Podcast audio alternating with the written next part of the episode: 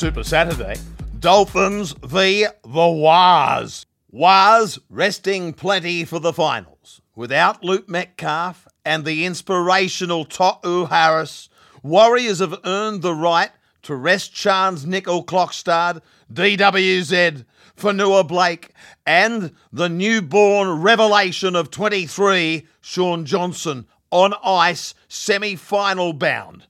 The Dolphins, yep, let's say it again, just a wonderful debut season.